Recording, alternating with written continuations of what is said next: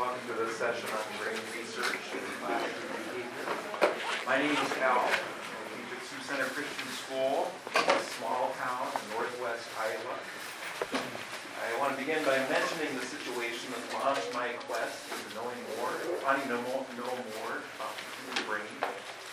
Two years ago, today actually, because it was a Thursday morning, last week of October, we were shocked to hear that one of our teachers was being removed. Was an allegation of sexual abuse, and the matter was under investigation. And as the details of that situation unraveled, and more and more students gathered the courage to uh, say that they too had been victimized, we mourned this school, and we asked how, how did this happen?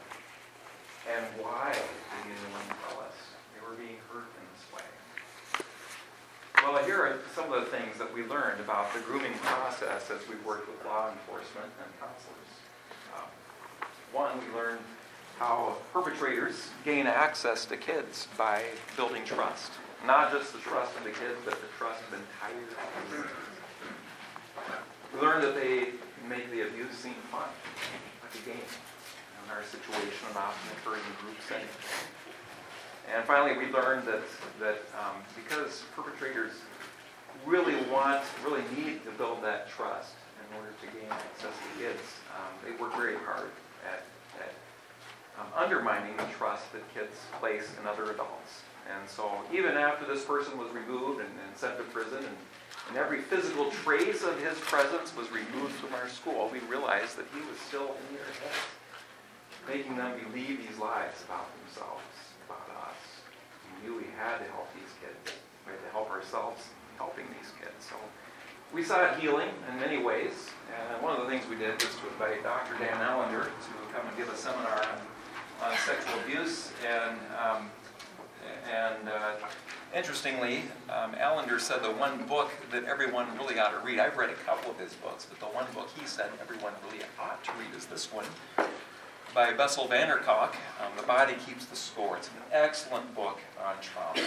Any kind of, you or anyone you know is dealing with a trauma, I highly recommend it. It was in that book that I first got an interest then in more um, neuroscience, not just the psychology of behavior, like what we can tell based on observable, observable behavior, the very structure, the physiology of the brain.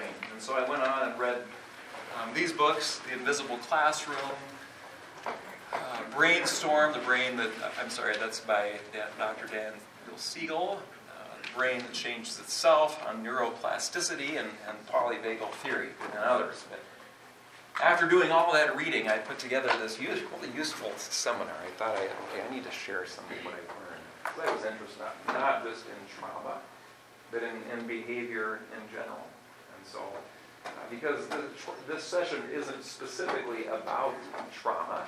Trauma was my door into wanting to know more about the human brain. Uh, but I'm not an expert on trauma, so I mean, I really, know, I've really grown a lot to know about our particular situation, but our situation, as all of them, is, is unique. So first of all, I want to say if you have a question about a trauma situation at your school, I might not be able to give you a really solid answer. But like I said, trauma is my door into this research. After about a year of reading, I thought, okay, I'm gonna, it's time to maybe share some of what I've learned. And I put together this, this seminar of all of this stuff. I was going to talk about um, tra- not only trauma, but um, attachment theory, um, peer pressure, peer pressure, and how that works with the dopamine reward system. I was going to talk about the attentional circuits of the brain and other stuff. Um, I did a couple of run-throughs at the Heartland Convention, that's in Sioux Center, uh, where I live, and um, I think it was just too much. Uh, participants were overwhelmed. Uh, they indicated, I said, I, I, want suggestions. I want to make this better. He said, well, we probably could have used a little more practical application, a little more with uh, perhaps on the, also on the biblical perspective. So I went back and uh, trimmed, and while I was looking at all that I put together, I asked myself, okay, what do I really, what did I really need to know um, after all that research? For one, what I need to know about students, student behavior. But also, what do I need to? What did I need to know about myself? What was most valuable? And um, well, here are three things that I came up with. As far as my students are concerned, I want to know what causes them to behave the way they do, specifically in the area of being defensive, reactive.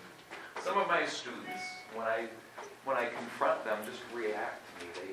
They they deflect, they make excuses. They, they're really good at making their problem that they created seem like my problem. I want to know why they did that. Why did they do And um, I also want to know about um, why some of them are just so distractible. And then about myself, I want to know um, about, about my level of anxiety. And here I'm making myself a little bit vulnerable because in the last two years that we've had these students in my classroom, now they've actually moved on beyond, beyond, beyond my grade level. Um, but while they were in my classroom, I knew that some of their behavior was was um, started, spawned by the abuse they had gone through. And so their reactivity to me caused me to be reactive. So I've dealt with a lot of anxiety. And when I get that feeling, I, I feel my I feel the heart muscle just pound. And I know that my ears turn red because I can feel them hot. And my mouth goes dry. And I and I can't push that down sometimes. I want to know I do that. If there's any way to control that, because um, when I'm in that, when I'm in that mode, it's really hard to, to guide. I tend to react to things instead of guide. So those three areas are where I'm trying to, I'm going to try to spend the time, but I don't want to talk all the time today. Um, I would love it if you have questions of your own or situations or or even input because I'm, I'm still learning. I'm still learning. But I'm going to tell you some of what I know and then stop a couple of times along the way just to ask, what do you think? How does this compare to your situation?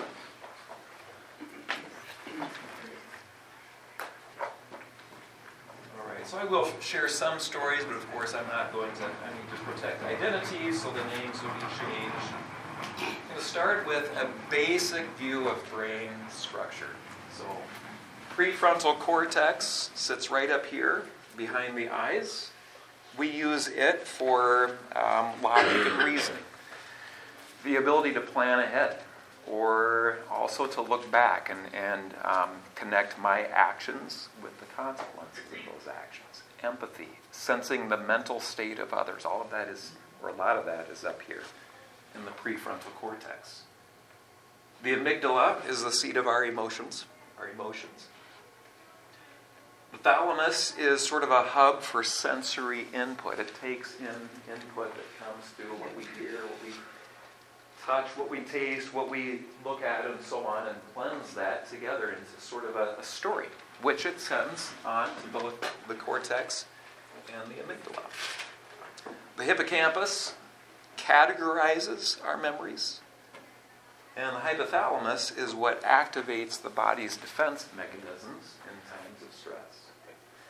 So that's a lot to think about. Um, to make it easier to recall these things, these areas and what they do, I like to think of this trio as three friends at a social gathering.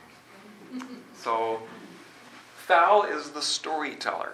She's constantly looking around, listening, sniffing, trying to figure out what's going on around me.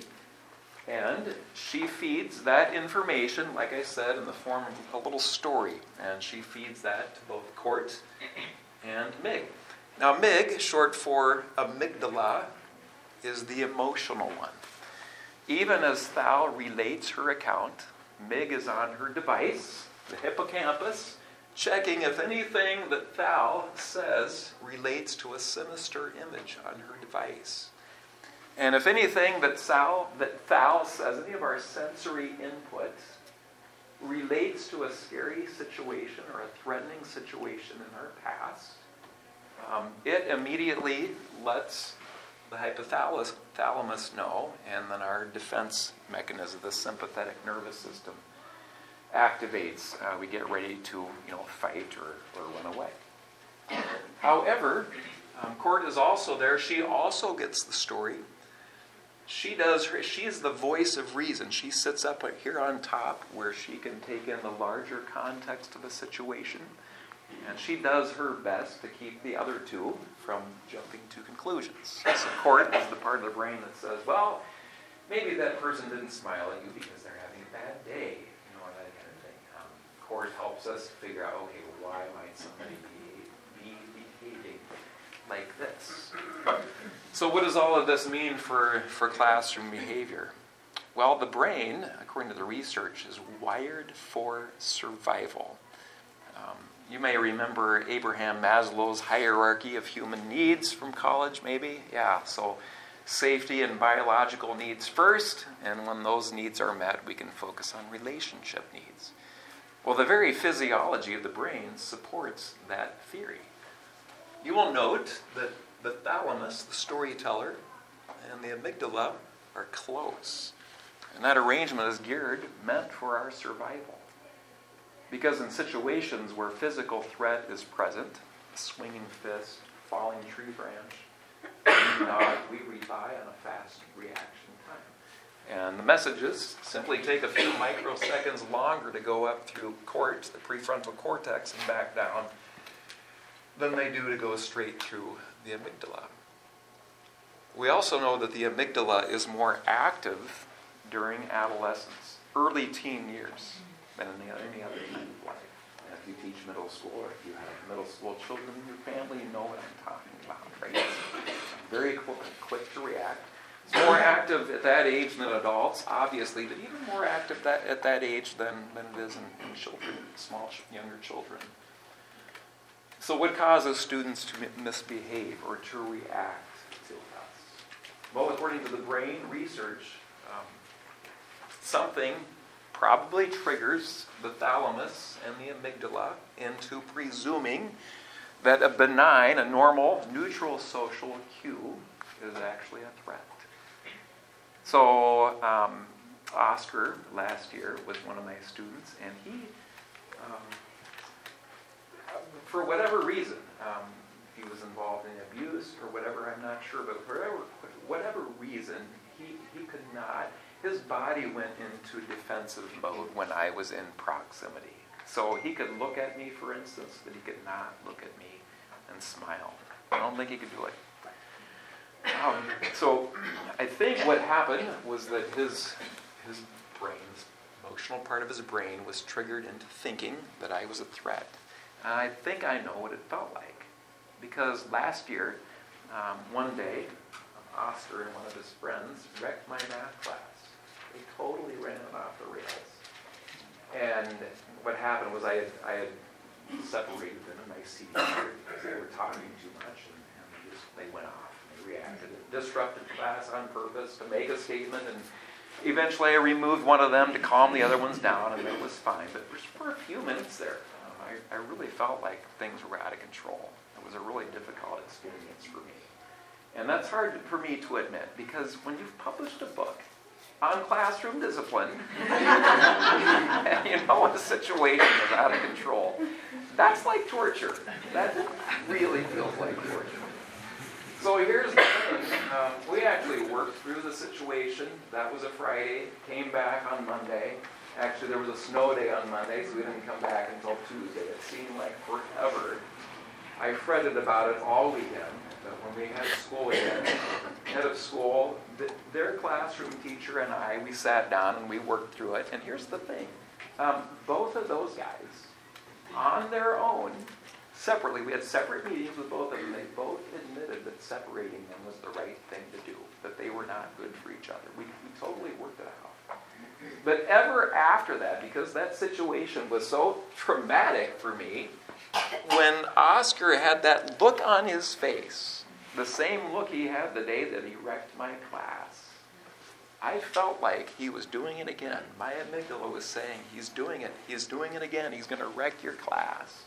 I could feel all that anxiety that I, that I had talked about. And sometimes I had to take a step back, sometimes literally take a step back breathe, look at the class, remind myself, no, this is Oscar having a bad day. Not everybody you can deal with student.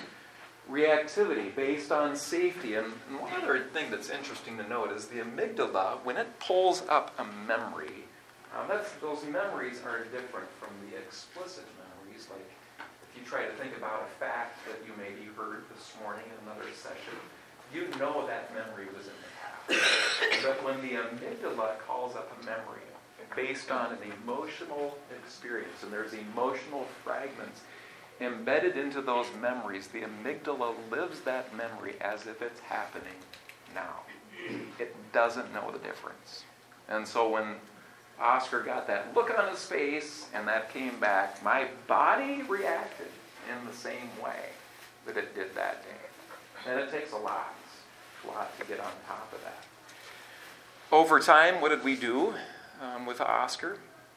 We decided to set up weekly meetings for a while. Um, not punishment meetings, we just pulled him out of class, not recess, a class like technology when I happen to be free. And we've talked for five minutes and just talk, uh, celebrate the things that have gone well in the past week and the things that maybe we needed to improve on. Um, we did that to try to build something that researchers call the, the disconfirming experience. Uh, because, excuse me just a second.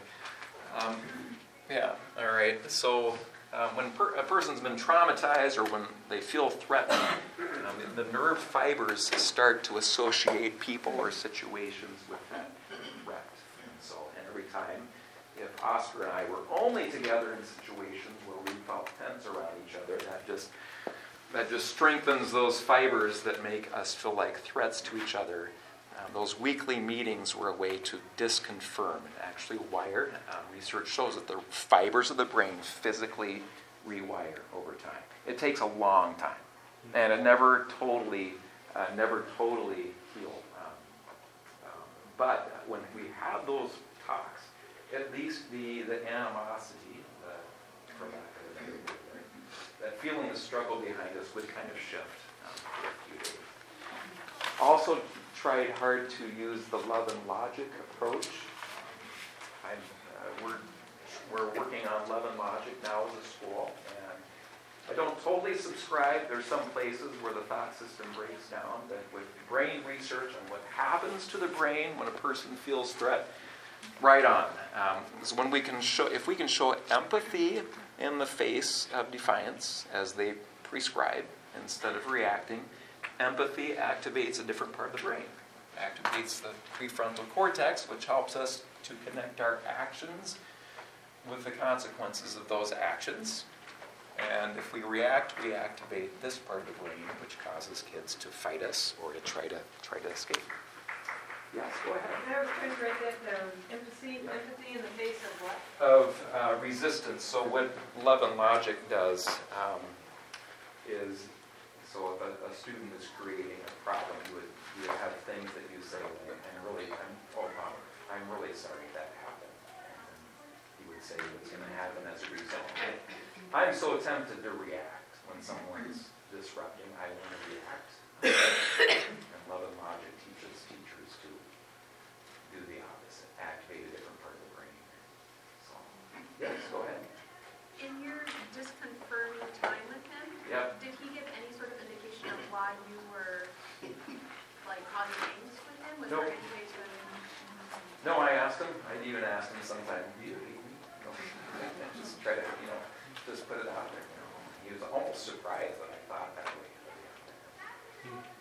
I'm so glad now that during the summer I, he changed, um, and now we actually have, have reconnected and we talk and laugh. I think part of it was, uh, now looking back, he's in a different group of kids, and there were two kids in that room that he really wanted to impress. And that was, that's a, a factor that I didn't realize until, you know, he was in a different section. So, Yes? Was he a struggling math student? Um, no, well, he thought he did, he would ask me, oh, Mr. Bandstra, I, I'm not very smart, you don't think I'm very smart. You, you're getting help right now, but you actually don't need it, there are a lot of kids who need help. But, um, there was something in his mind that, that told him you're not a good person.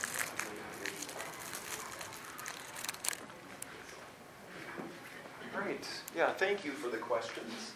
So I was mentioning love and logic, and with that system, you try really hard to show empathy or to stay calm. And sometimes it works, but sometimes it didn't.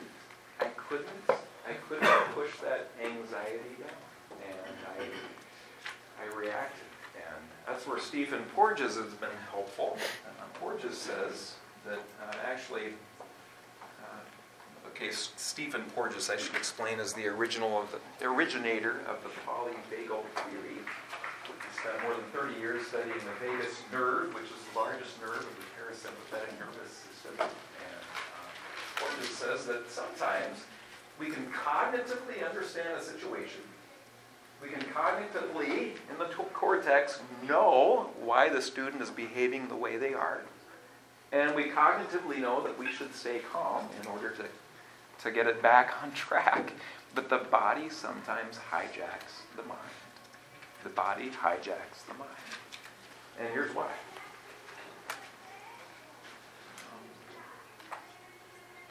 So I tried tried to draw a picture of two people. They look more like robots.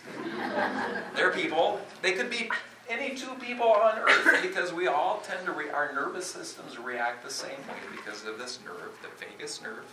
Um, and so I'm just going to say me and you to make it to make it easy for me to talk about two people. When there's an interaction happening, um, your what your mental state, what I'm gathering from the way you feel about me, how calm you are, or nervous, or anxious, or happy you are around me, that stuff comes into my sensory um, stuff in my face, like my eyes and my ears and so on, and it immediately goes to this area where it registers with my inner organs, like the hollow organs of the peripheral nervous system, the lungs, the heart, and the stomach.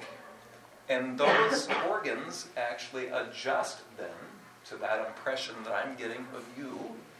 And they send a message back up to the brainstem, which um, connects them with the nerves that innervate the like the ears and the, the face and the eyes and even the voice box, and those things adjust. Um, so basically, as Porges says, we wear our heart on our face. Our faces show what our heart is doing, quite simply. And those messages are relayed very, very quickly because the, the vagus nerve runs independently of the spinal cord. It's a whole different, uh, different nerve. Uh, the messages travel in microseconds.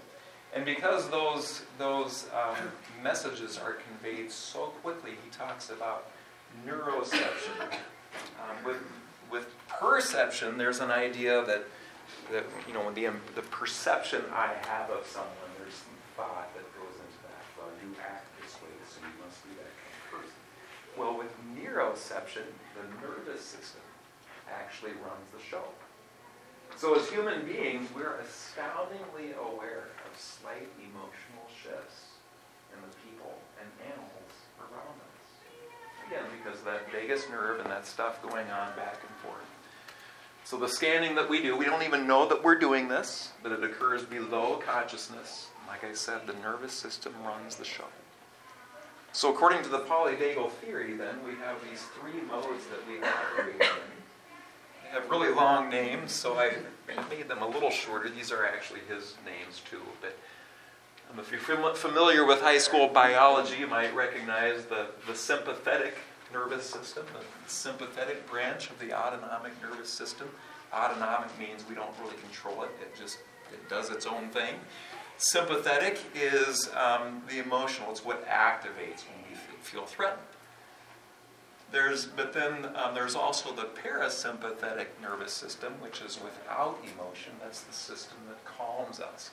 And traditionally, we see these two systems as, as sort of balancing each other.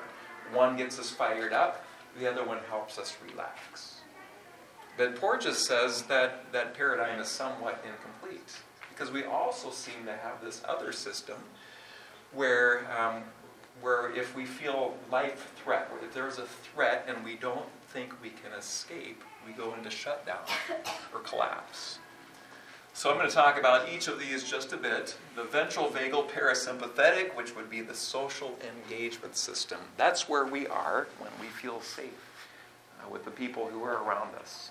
So uh, if I'm with my family we're having a meal together and we're laughing and talking, or when I'm with my students in my classroom and the lesson is really clicking and we're all engaged, we're in, the so, we're in that, that social engagement system. And that's the system our bodies prefer. That's the, what they want to be in. When we're in that system, faces uh, loosen, bellies loosen, our thinking is more flexible, we're more curious, we think more creatively. Literally, the muscles that control the eye help us to focus better. We can read facial expressions.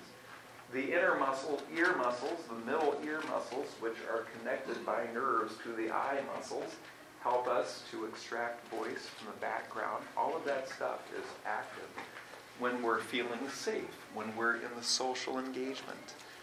But if something in the other person, if our neuro, neuroception detects threat, then we start to venture into this system, the sympathetic, the fight, fight or flee. And we're not really in control of this, but it overrides the ventral vagal, it overrides the social engagement system. And the thing is, we don't even really know what we're doing this. Porges says, and I'm like, well, yeah, right. Um, then I, then I hear my wife say, Al, you're talking too loud.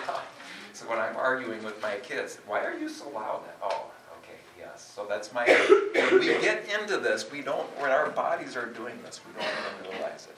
But in this system, um, which overrides the social engagement system, um, thinking becomes more rigid. Our voices um, are either become more high pitched or low and growly. Uh, bellies tighten. The ears don't pick out voice as well from the background. It's harder for us to focus. We don't actually don't read facial cues very well when we're in this system. And finally, the shutdown or collapse system. Thankfully, I haven't experienced this too often. I can remember two, three times in my life. One time when I actually was so scared I passed out. I was a kid, and something really scary happened.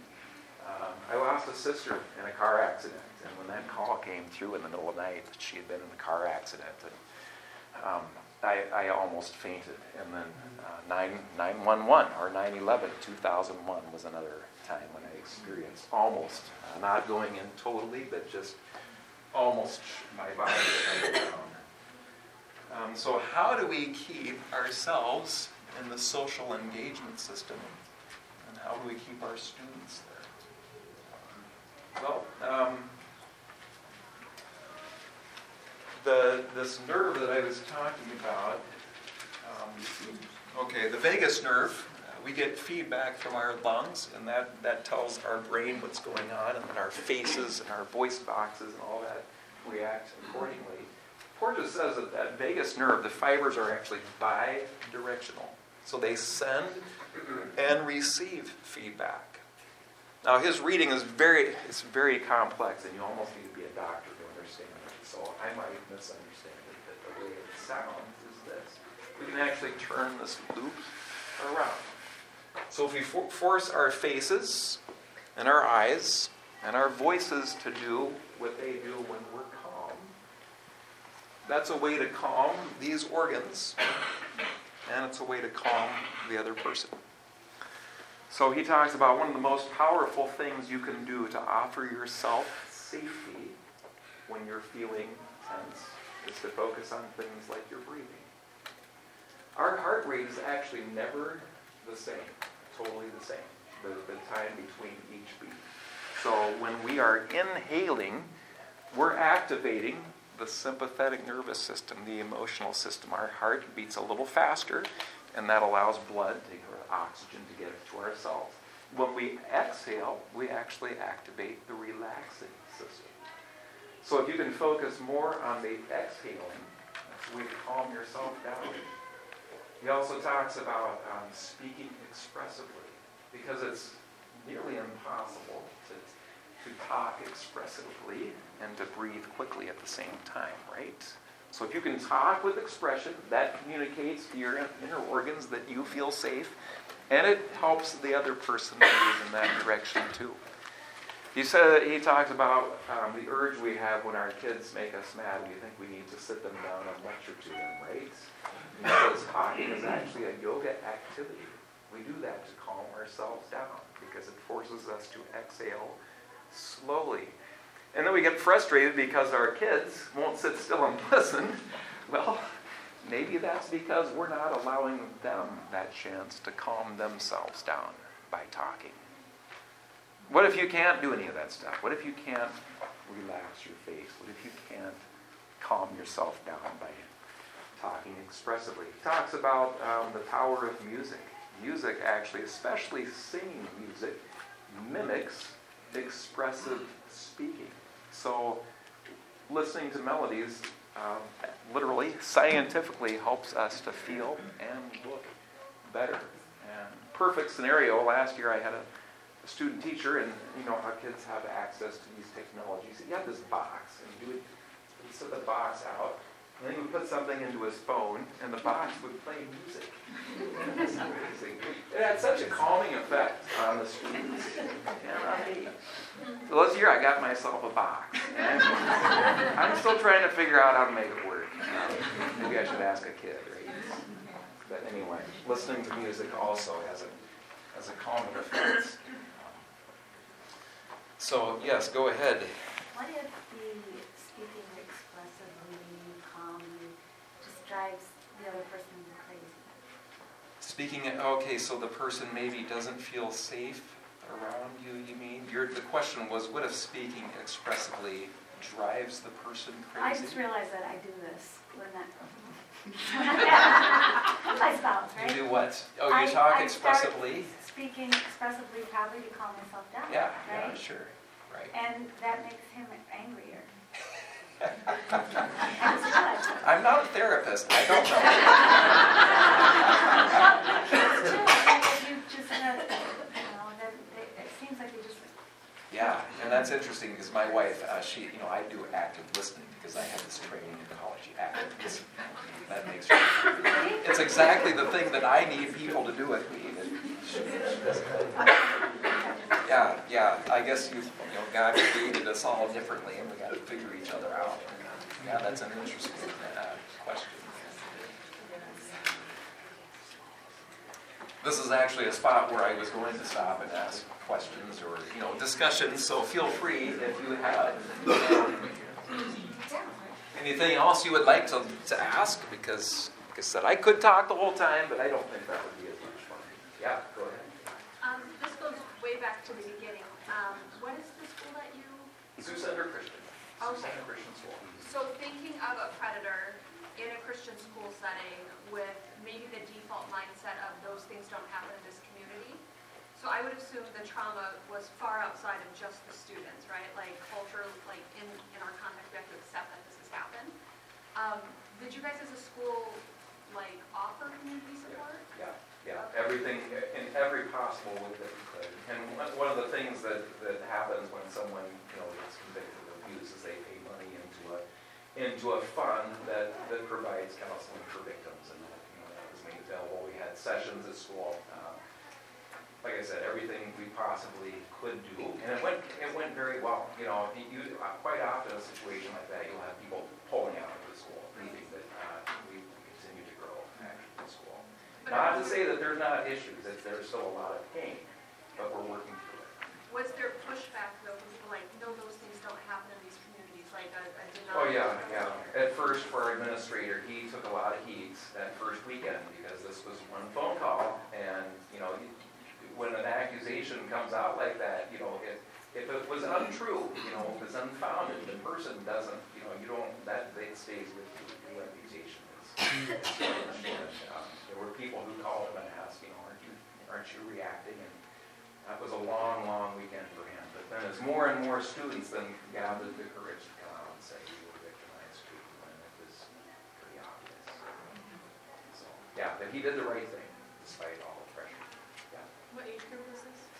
Um, this person was a fifth grade teacher, so it started in fifth grade and then continued um, to gain access to kids. He, you know, he, he was a wonderful coach, um, and you know, was involved in many roles involved with kids. And it's just so strange. You think of perpetrators being creepy people, but, you know, in this situation, like many, they're people that, kids and, and kids love, they just love him. We have, we have, there are teachers that I worked with who became teachers because, because he was so inspiring to them. So. Yes, go ahead. I just, a connection. When I was in fourth grade, I remember my teacher reading us a story. And the character in the story was afraid and he sang.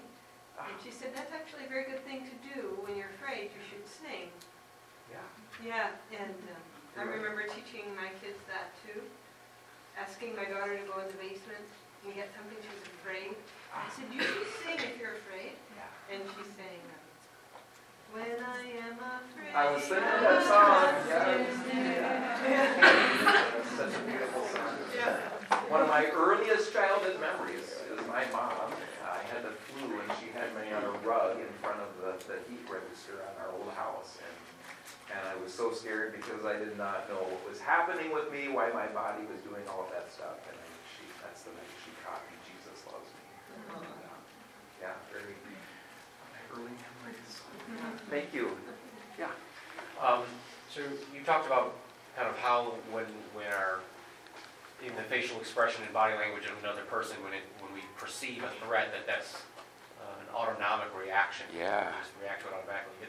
So are the techniques basically a way to deal with that after it happens? Are there techniques to prevent that from happening in the first place? Or is it, it's just the way we're wired and can't be stopped? It's Yeah, it's- happen, we have to deal with it. The way I understand it, it's the way we're wired to react, like right now, but then when the cortex can come up, can, you know, catch up, I have to think as a professional. Now, I'm a teacher, I have to be a professional, I have to maintain control of myself, so yes. Now, it's interesting, scientific research is reluctant to talk about right versus wrong in a moral sense. Um, you get, you hear about pro-social behavior and anti-social behavior, adaptive and maladaptive, because, you know, if the nervous system really determines how we act, well, then we really can't help it when we make choices. But I, you know, I don't, some of that is true, but I don't buy, you know, everything that we do. That's, that's where I was going to go next. Um, Actually, yes. Sorry, you might be just getting to this, but Yeah. the question is how do we, how to keep our students in the social engagement system? Is there things that we can do with our body language, kind voice that help Mm-hmm. our students stay there? Yeah, yeah, how do we keep them there, right? So, what Porges and others say is, you know, if we can keep ourselves in social engagement, there's no guarantee. Um, But, you know, the, the theme of this conference, establish the work of our hands, we plant seeds, we try to make it go in a certain direction, but it's, what happens is, is up to God. That if we can keep ourselves feeling safe and in control, then we increase the likelihood that our students will move in that direction too. And if they can't, if they can't, uh, the last two years with this abuse situation, our head of school was very gracious. And she set up a place in her office where we could send them, not as a punishment. Um, It wasn't a place to go to be disciplined. It wasn't even a place to go to, to have counseling per se. It was just a place for them to continue their classroom learning away from the others, so that I could stay calm and the other students could focus once again on their learning. Then, that took some upfront work. I had to have my, their work ready for the day in case we had to go that route. Because I didn't want to send them there and just let them have vacation from class. That's not acceptable. But if learning in the class is not working, the preferred way that it's not working, then we've got to continue learning. on that side. Now, what would you suggest in a situation, um, so like in student services, I get called in when students are already in these different systems? Do you have suggestions on de-escalation or how to, shutdowns are one of the hardest to try to. Right, right. Yeah, and I, I know what I do, but it's probably not a, as good of an answer as what a counselor could give you because I don't really have training per se in that area. So sorry. Yeah. But yeah, those are very real situations in our world. Um, we're hearing that uh, students more and more are dealing, coming up to us with anxiety issues. We have to be prepared, don't we? Uh, Probably going to skip this area for now. because I want to get into um, the biblical perspective on human behavior. Just to summarize the research that I've done on neuroscience, I like to think about three questions. What is the nature of behavior? What drives wrongdoing? And how can we redirect wrongdoing?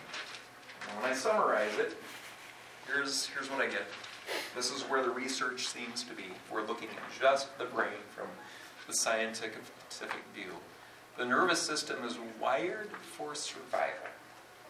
All of us, feel- all of us follow this inborn drive to survive. That's just the way our bodies are put together. So what drives wrongdoing?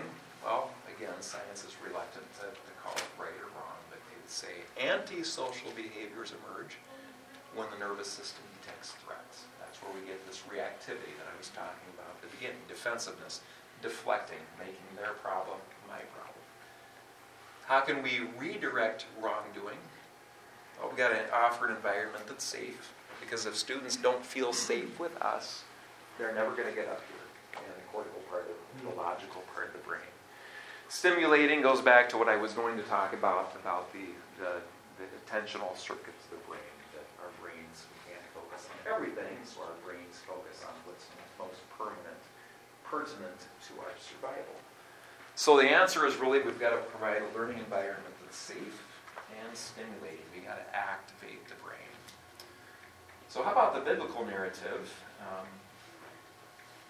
when I think about human behavior, and I know that I'm oversimplifying because I'm trying to squeeze the whole Bible into just a few minutes here, but I think we can all agree that people were created to love. So science says that people were created, or not necessarily created, but people um, are put together in a way that helps us to survive. It's all about survival. And in the Bible, we were created to love. And ironically, those two seem like opposites, don't they? Because if we love others in the way that God commands us to love, love God above all, love your neighbor as yourself, or agape love, love unconditionally, love even the people who hurt you, pray for your enemies, love your enemies, and pray for those who persecute you, that really runs counter to our drive to survive. There's an irony that I found as I was thinking through this. What drives wrongdoing? Well, sin takes that love that God created us to have going out and turns it around so that we love only ourselves. That's basically the heart of, of all misbehavior. So when my students are acting out in class, yeah, some of it might be where when they react in de- defensiveness to me. Some of it might be a feeling of threat, that mixed in, I think, is some personal choice, or at least a desire to maybe improve or protect their status in the eyes of their friends. I got to be honest with myself too, because sometimes when I feel tense and anxious about my about what my students are doing and situations that feel out of control, if I'm completely honest, and in times where I reacted, maybe my ego was mixed in. Maybe mixed in with my reaction was not just that feeling of threat, but wanting to think about my image. Think about my image as a teacher. What do people think of me? What do my coworkers think of me as a teacher? That stuff gets mixed in, and that's also why I react sometimes the way that we do. So, how do we redirect wrongdoing? Well, here's another irony.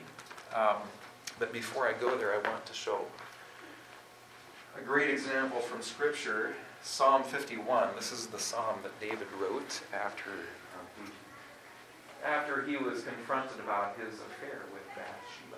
And it's, it's beautiful, be- beautiful words of repentance here. This is what I go to. This is my go-to song when I really messed something up.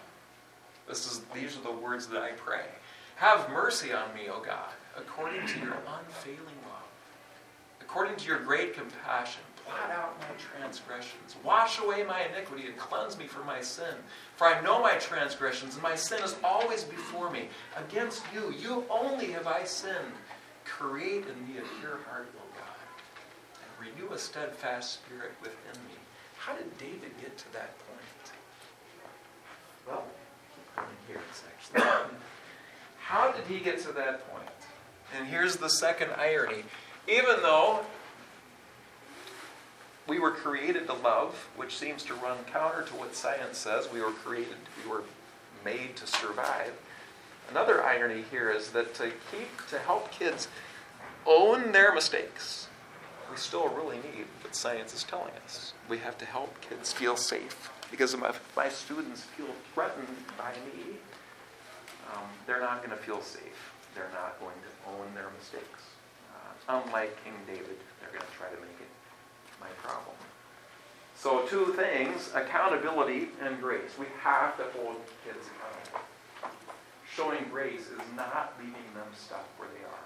Sometimes we think about grace in terms of letting students go free. Well, sometimes we don't give students what they have done. But grace is really about moving them out of where they were grace is not leaving them they are. You have to hold them accountable.